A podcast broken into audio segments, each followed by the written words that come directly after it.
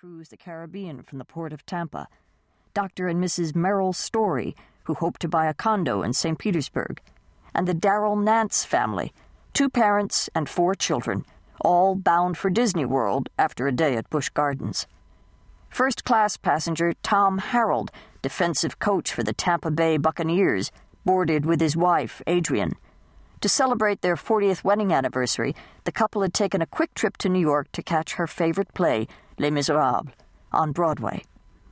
48 of the Pan World passengers were students from Largo Christian School, recent graduates whose senior class trip had been postponed until mid June to avoid conflicting with final exams. The students and their nine chaperones had missed an earlier flight, and many were openly thanking God that the airline could accommodate the entire group on Flight 848. Shortly before 4 o'clock p.m., flight attendants sealed the doors, then airline workers pushed the 767 back from the gate.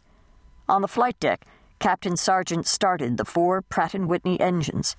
After checking with air traffic controllers in the tower, the plane taxied to its assigned runway. At 4:05, controllers cleared the jet for takeoff. By 4:15, flight 848 was airborne, her wheels tucked back into the well, her nose lifted toward the stratosphere. After a short circling climb over New York Harbor, Captain Sargent began a graceful turn to the south, toward Florida and sunny skies. The pilots couldn't have asked for better weather. Temperatures in Tampa were in the high 80s, the humidity a sultry 70%. No clouds marred the horizon for as far as the pilots could see. The captain took the jet to 35,000 feet, typical cruising altitude for the 767, and held it at 530 miles per hour. Once the plane was safely settled into her flight path, he checked the passenger list and noticed that he flew with two empty seats. Florida flights often sold out at this time of year. The passengers set about the business of making time pass as quickly as possible. They closed their eyes to nap clamped on headphones, browsed through magazines, or peered at dusty paperbacks they'd picked up from the airport bookstore. The high school graduates in the back of the plane laughed and shouted across the aisles as they shared stories of their Manhattan adventure. The flight attendants unfastened their seatbelts and whisked out the drink carts, murmuring, Watch your elbows, with every step they took down the aisle. One of those flight attendants was Natalie Moore she had joined the flight in New York at the last moment, filling in for a steward who had taken ill. Before leaving New York, she told a roommate she was looking forward to her first visit to Tampa. A rookie with the airline, she had graduated from flight school in Atlanta and moved into Kew Gardens, a New York neighborhood primarily populated by young flight attendants who worked out of LaGuardia and Kennedy airports.